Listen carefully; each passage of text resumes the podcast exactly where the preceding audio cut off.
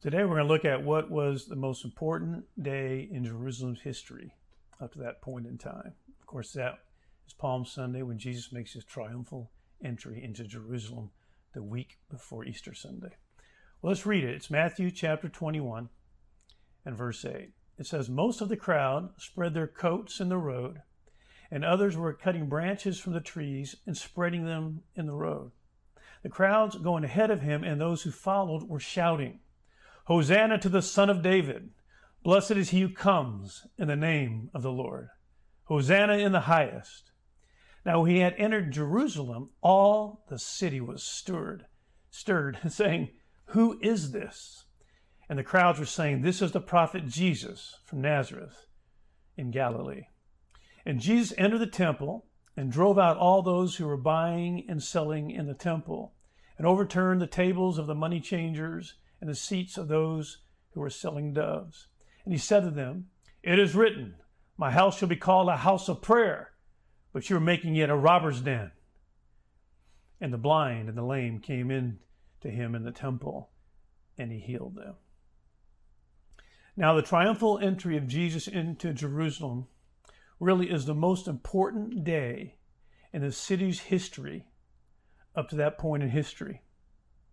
And most people completely missed the importance.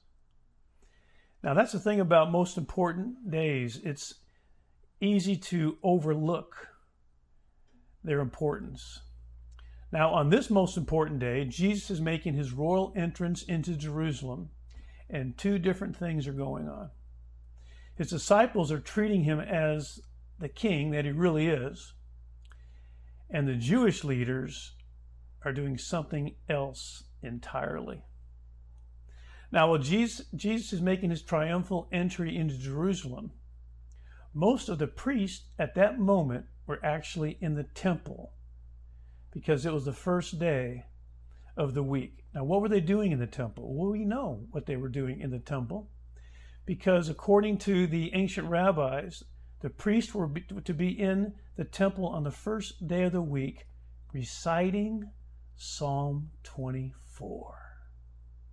Now, what does Psalm 24 say, and why is it important that they're reciting Psalm 24 at the very same time that Jesus is making his entrance into Jerusalem?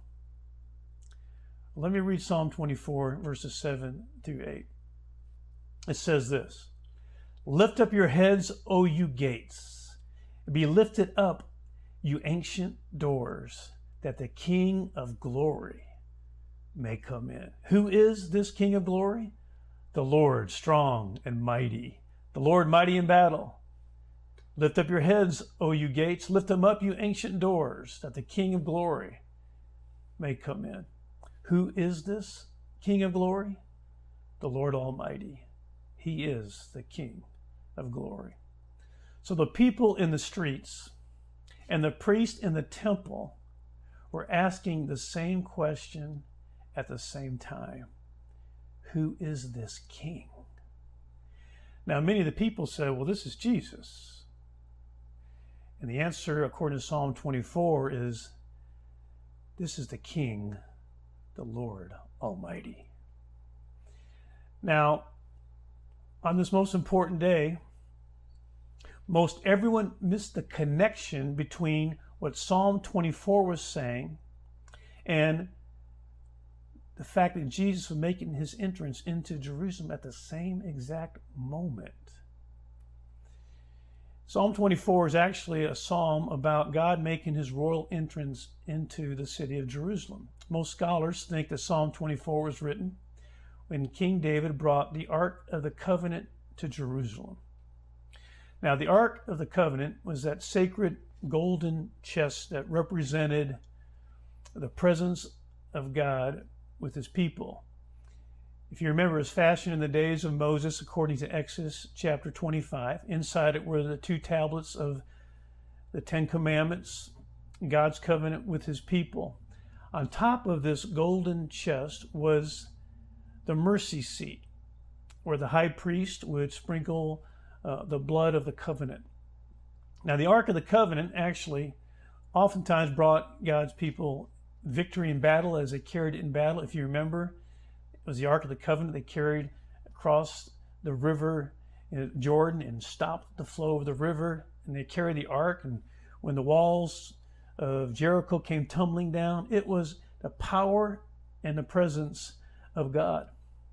Now, when they uh, the Israelites actually came to a place where they were they stopped trusting God, the Ark of the Covenant was carried away by the Philistines, and according to 1 Samuel chapter four.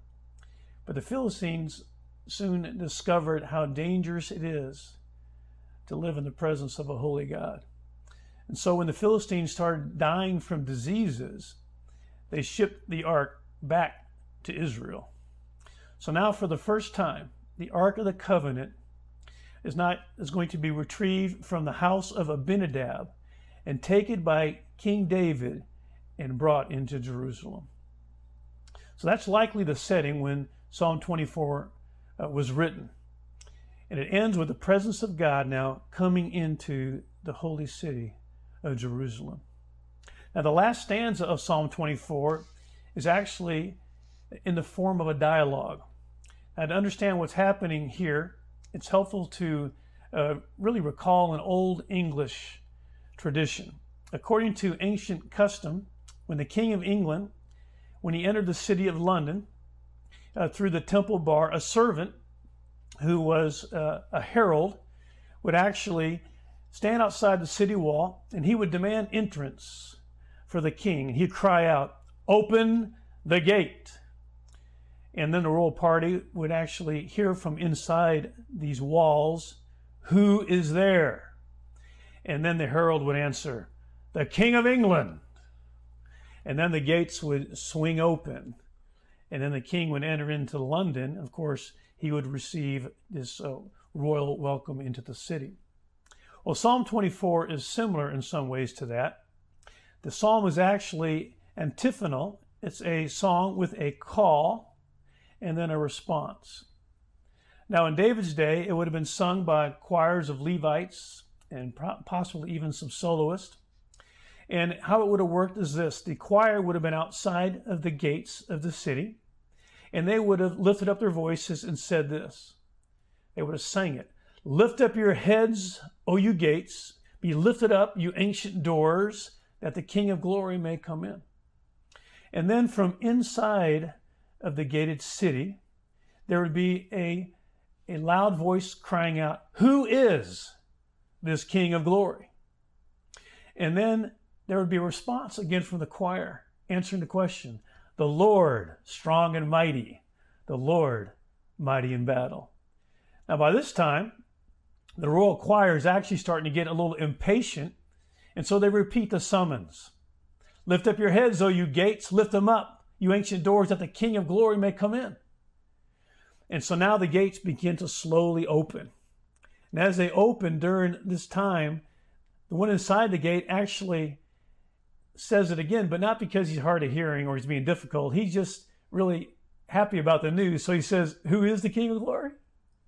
And so then everybody sings it together inside and outside of the city. They say, The Lord Almighty, He is the King of glory.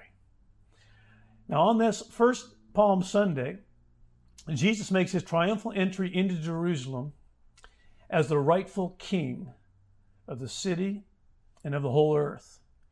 And when he does that, he's actually fulfilling Psalm 24. And the, the priests are actually at that very moment in the temple reciting Psalm 24, and they miss the connection. It's amazing to think about this. Now, there's a day coming when Jesus will come again to Jerusalem. He will come as the Lord Almighty, mighty in battle. But this time, nobody will miss it. And nobody will miss that connection that this is the King of glory, mighty in battle, who's coming into the city. You know, it's interesting that Jesus actually tells the Jewish religious leaders of that day that they would not see his face again until they say what it says in Matthew 23, verse 39 Blessed is he who comes in the name of the Lord. Let's look at that passage just briefly Matthew 23, verse 37 through 39. It starts off with Jesus outside of Jerusalem saying this O Jerusalem, Jerusalem, who kills the prophets and stones those who are sent to her. How often I would have gathered you, you children, together like a hen gathers her, her chicks under her wings, but you were unwilling. Behold, your house is being left to you desolate. For I say to you, from now on, you shall not see me until you say, Blessed is he who comes in the name of the Lord. Now, the Jewish religious leaders had rejected Jesus as their rightful king at his first coming. But when he comes again, all the religious leaders at that time in Jerusalem, all of them, will recite, Blessed is he who comes in the name of the Lord. I mean, what a glorious day that will be when that happens. But on this first triumphal entry into Jerusalem, the Jewish religious leaders, they missed it and they rejected Jesus as the Messiah and as the rightful king. You see, it was common, really, at this time in history, if a ruler or a dignitary, along with his entourage, was approaching a city, there are several typical features of the welcome that they were going to receive. First of all, the welcome was normally extended to the dignitary as he approached the city. The religious and political leaders, they would actually go and meet him outside the city. They would be wearing ornamental uh, outfits. Oftentimes, they had uh, white robes on and wreaths and they would meet him outside the city, and then they would escort him back into the city. This large body of citizens in attendance would, would laud him and hail him. And when he got back to the city, he'd be lauded with speeches on behalf of the city, express, expressing their great privilege of having this dignitary come to their city. And finally, they would then take him to a local temple in the city. That was the ancient custom of ancient cities. Well, in this case, Jesus, Jesus is not met by the city officials. He's not escorted back to the city. The encounter he has with the Pharisees is an outright rejection. The fact that the high priests don't even show up is an affront to him. And the majority of the citizens also really don't show up, adding to the affront. Well, Jesus doesn't get escorted to the temple either but he goes there himself anyway as the rightful king. And when he comes to his father's house, he finds it not to be a house of prayer, but something really quite different than that, something he could not tolerate. Now, before we actually go to that, I want us to just stop and think for a minute and realize that on this most important day, Jerusalem failed to acknowledge that Jesus was the king.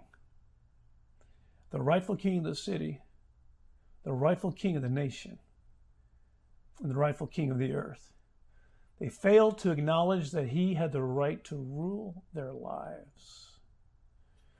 And as a result of that rejection, Jesus pronounces a judgment on that day. Here's the judgment Luke 19, verse 42.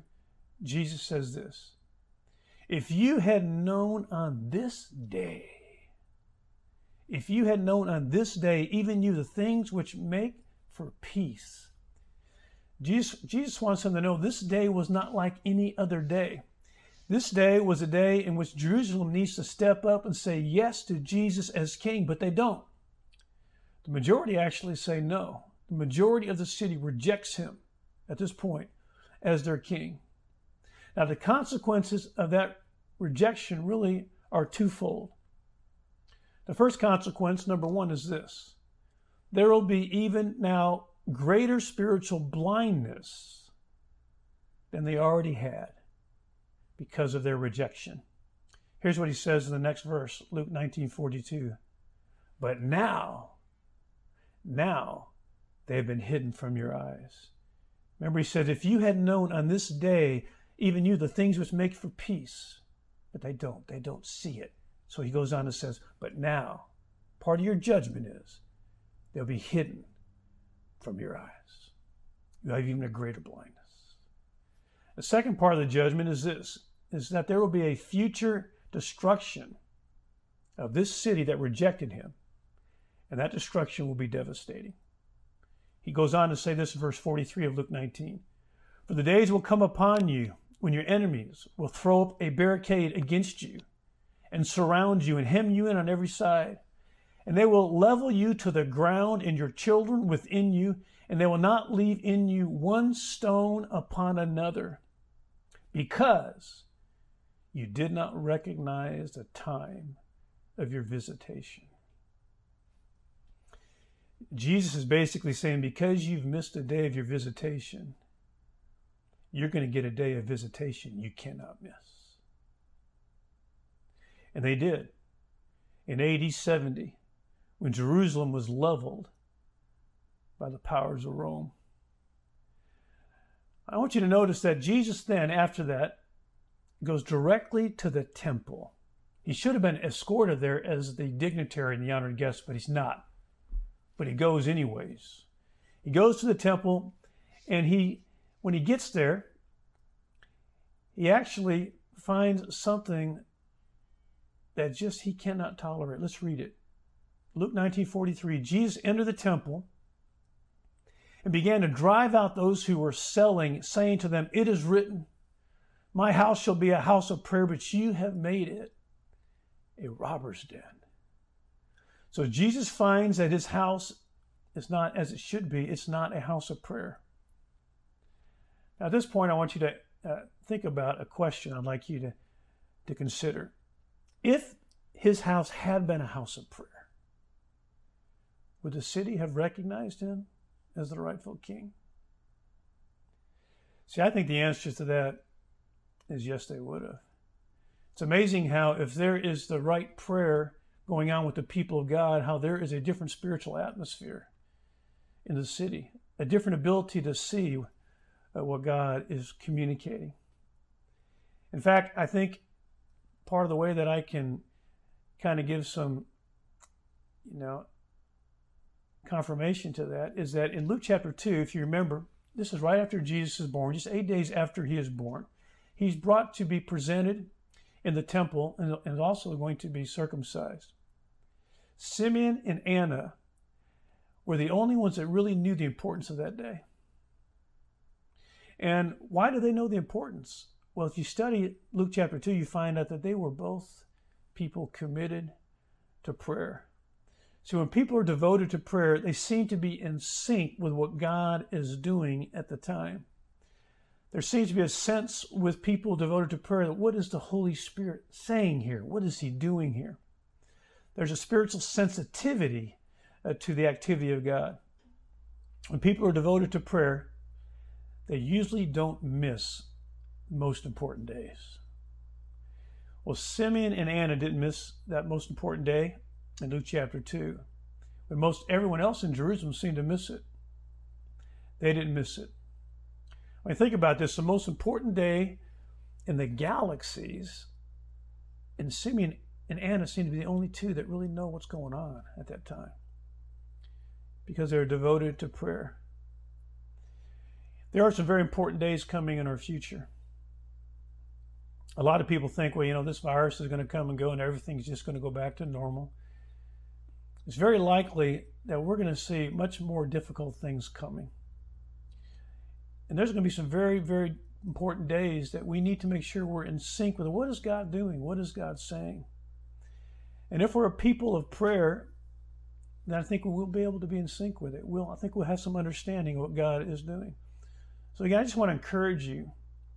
I want to remind you what last message was about, Psalm 46. Because God is our refuge. Remember, this is written to people who are in trouble. God is our refuge, and God is a resident in us. He lives in us, and God sends a river that we can actually get in and be made glad and be strengthened. And God is a reigning king. He's got a purpose where all this is going. That is why we can relax. Well, if you remember last week, I talked about the importance of getting in the river right now, of spending time in the Lord, getting ready for what's coming next. And Psalm 23 verse 2 says the shepherd makes the sheep lie down in green pastures. The Lord makes us lie down in green pastures. What for? The reason the shepherd did it for the sheep was because the shepherd knew what was coming next in the journey, but the sheep didn't. So the shepherd would make them lie down, get rest, and feed on the cool green grass so they'd be ready for what is coming. Well, this is a time for the church to get ready for what's coming next. This is not a time to watch endless Netflix movies and binge out.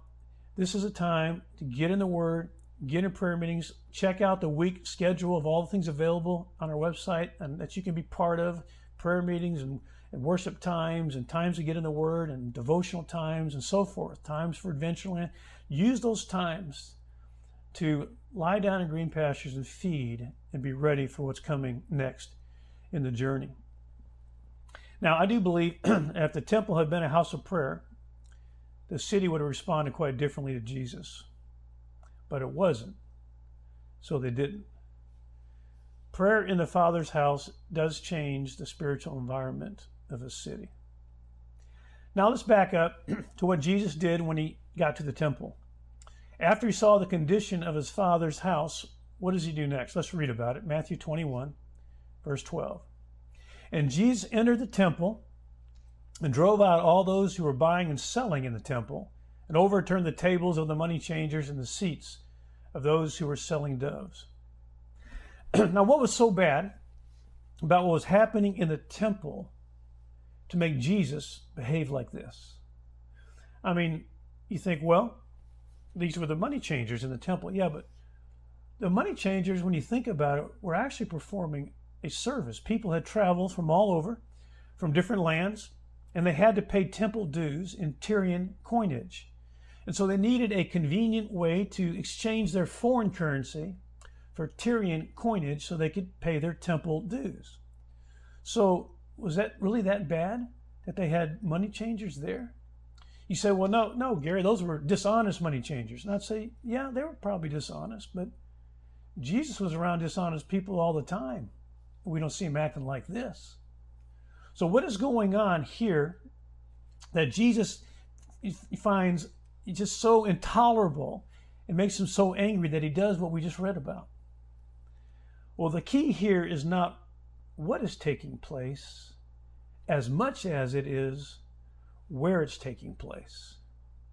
What is taking place here, this sin is taking place where God dwells. They were polluting the house of God. And this is apparent, apparently was the most flagrant evil that Jesus encountered in his ministry.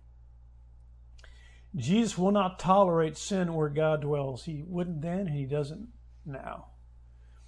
So where does God dwell now? Well, here's what it says in 1 Corinthians chapter 3 and chapter 6. Let's look at this. 1 Corinthians 3:16 Do you not know that you are a temple of God and that the spirit of God dwells in you. 1 Corinthians 6:19 Or do you not know your body is a temple of the Holy Spirit who is in you whom you have from God and that you are not your own. So if you know Jesus Christ as your savior and Lord then God has taken up residency in you and you are now a temple of God. God dwells in you. And Jesus feels about sin in your life the same way he felt about sin in the temple that day. Now, the people had a choice. They could have cleansed the temple themselves before he got there, but they didn't. So he cleaned it up himself. Now, again, Jesus is the same today, yesterday, and forever. And he still wants a clean house. And we can clean house ourselves repent from our sins, confess these sins to God, ask for forgiveness. Or we can just continue in sin. But if we choose to do that, then understand that Jesus will not let us continue that way. He himself will step in and clean house. And you know what I find interesting about this story is he, he doesn't seem to be the least bit embarrassed about the big scene he just made. See, the Lord is more concerned about God's house being a clean place than he's concerned about what those watching might think about him. I can think of all the times where some famous pastor or televangelist has been found to be immoral and the news media, you know, exposes him. And I just say, Lord, this is so embarrassing. This is so embarrassing for the church. You know what I've come to learn? I've come to learn that God would rather endure the embarrassment of his church than live in a dirty house. This is actually the second time that Jesus cleansed the temple. The first time he cleansed the temple was in John chapter 2 at the beginning of his ministry. And I wonder, I wonder how long that cleansing lasted. I wonder how long before before it all went back to business as usual. I think based on what we know about the Pharisees and their attitude toward Jesus, it didn't take very long for to go back as business as usual. Has that ever happened to you? You ever really kind of brought under conviction by the Holy Spirit to repent of sin, and then it doesn't take very long before you go right back to business as usual? Well, it matters to Jesus that the temple is clean. It matters then, and it still matters today. Now, some of you might be thinking, well, you know, I don't have anything real big, real big sin to repent from, Gary. You know, I, I mean, I live a pretty normal moral life, and and uh, I don't think I, I really got anything to repent from in all of this. Well, those in the temple, I think, on that day would have said the same thing. This is not a big deal. None of this is a big deal. Why is Jesus making such a big deal out of this? Well, I'll explain something to you. I got here a glass, oops, on this side, I got a glass of water and it's clean water, refreshing. Now, if I was just get, offer you this glass of water before I just took a drink of it, you'd probably say, "Sure, I'll take a drink of it." Now, if I was to do this before I gave it to you, I was to go, "Okay, hold on a second.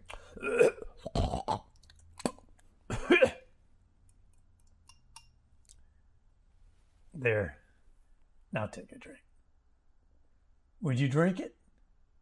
I think most of you would say, No way. I'm not drinking that. You just spit in it. I'd say, It was just a little spit.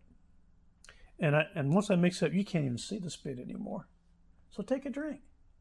Most of you say, No thanks. I'm not drinking that defiled glass of water. Well, here's the truth the truth is, we wouldn't drink out of that glass, but we seem to be surprised that you know, God, you know, really wants a clean house. He really wants a clean vessel to use. You know, though we wouldn't choose to share in this water with all its impurities, we wonder why God's possibly limit his activity in all kinds of ways because of the impurities in our lives. But the truth is, if we allow sin to go unchecked in our lives, if we allow certain sinful Uh, attitudes and habit patterns and actions, we shouldn't be surprised that God might not be able to use us as vessels that He could use if we were clean vessels. You might think, well, it's just a little sin, Gary. It's a little bad attitude. I just got a little critical spirit. I just got a little lust. I just got a little alcohol abuse. I just got a little sin. And I'd say, and that's just a little spit in that glass. So let me ask you are you allowing sin to pollute God's house? It matters in these days if you want God to use you. Here's what it says in 2 Timothy 2, verse 20 and 21. It says, Now in a large house there are not only gold and silver vessels, but also vessels of wood and of earthenware, some to honor and some to dishonor. Therefore, if anyone cleanses himself from these things, he will be a vessel for honor, sanctified, useful to the master, prepared for every good work. See, the Lord really is looking for clean vessels to use in these days. It is so important that we see the importance of this. Uh, some of you, probably on this Palm Sunday, will order pizza and have it delivered to your house. Now, I want you just to imagine that the pizza man shows up you open the door, and he's got the pizza holding it in his hand without a box, just the pizza on his bare hand.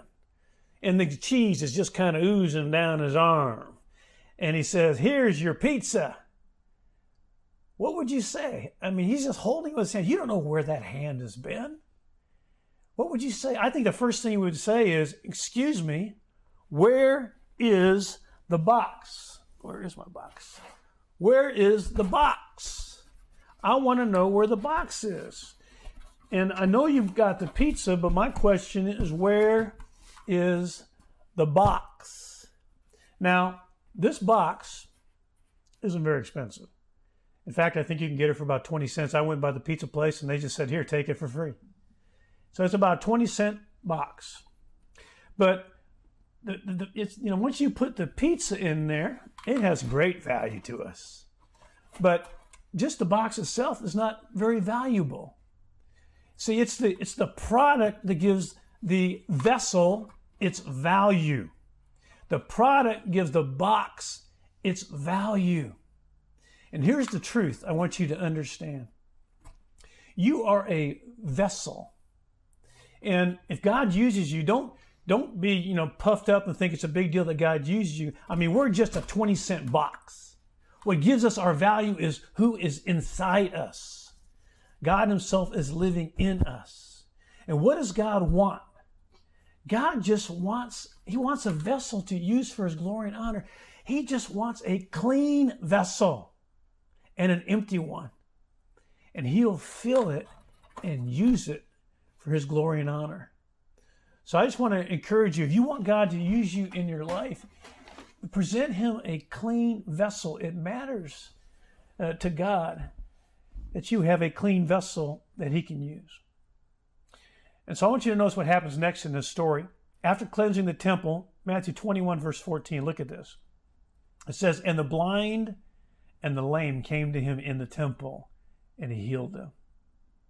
It's one of those verses easy just to read over and not see the significance of what's just happened here. See, those who were previously not allowed in the temple are now, you know, in fact, they were repelled from the temple. Are they now drawn in by the presence of Jesus and receive kingdom ministry from Jesus? So here's the truth the people of God, we're the temple of God today. Oftentimes, the very temple of God repels the people of, you know, people from the actual presence of God by the way that we actually act. But when we become a clean vessel and where God can fill us and use us, and Jesus is magnified through us, it's amazing how people are drawn to us and can be healed uh, through the ministry, kingdom ministry of Jesus through us. So let me just ask you this Are you allowing sin to pollute God's house? Let's read another passage. Mark chapter 7, verse 20 through 23 says this, and he was saying, This is Jesus, that which proceeds out of the man, that is what defiles the man. For from within, out of the heart, proceed evil thoughts, fornications, thefts, murders, adulteries, deeds of coveting and wickedness, as well as deceit sensuality, envy, slander, pride, and foolishness. All these things proceed from within. Listen last part now. Proceed from within and defile the man. So if you're allowing these sins to go unchecked in your life, unrepented from, unconfessed, there is a sense in which they have a defiling impact on you. Most Christians, you know, don't have much trouble really, I think, when a preacher's talking about sin as long as the preacher doesn't say what it is he's talking about. Well, here Jesus says what it is in this passage. So I want to just walk through it. What I'd like to ask you to do as you're in your home right now is go ahead, if you don't already have a piece of paper and a pen or pencil, go ahead right now and grab one somewhere. Now, some of you are already ready for that, but just go ahead, go grab a piece of paper and a pencil or a pen. Because I want us to walk through this list for a moment together and just let the Lord speak to you about something, anything that you might need to confess or repent from as we enter this Holy Week, as we approach Resurrection, I mean, Crucifixion Friday and Resurrection Sunday. So I'm going to walk through these things, and let's just ask the Spirit of God to just search all of our hearts. Let me pray for that right now. Father, I do ask you by the power of your Spirit, you'd speak to our hearts and show us anything, Lord, that we need to repent from and confess to you as sin today that we can be clean vessels that you can use. So let's just walk through this now. The first thing Jesus talks about is evil thoughts. So let me ask you do you have any evil thoughts toward anyone? Toward your boss? Toward another employee? Toward a neighbor? Toward your spouse? Toward a child? Toward a parent? Toward anyone? If so, repent from it, confess it as sin to God, and then commit not to do it anymore. How about fornications and adulteries? Remember, Jesus said that if you lust in your heart, then you've committed adultery. So, are you lusting after anyone? Are affections intended only for your spouse actually being directed toward anyone else? Are you viewing pornography? Are you involved in any type of immoral behavior at all? If so, just repent from it. Confess it as sin. Commit not to do it again. How about theft? Have you been stealing at work? Are you taking things that really aren't yours to take for your own? Murders. Do you hate anyone? Is there anyone that you just wish they were dead? Coveting. Are you coveting anyone else's abilities or position or anybody's job or ministry? Are you coveting someone else's spouse or children? How about deceit? Do you mislead? Do you tell just enough truth to give someone the wrong impression? Do you exaggerate? Do you try to present an image of yourself that is really not true? Slander. Are you slandering anyone? Is there someone that you just you enjoy speaking ill of them? Are you gossiping? Are you passing on gossip?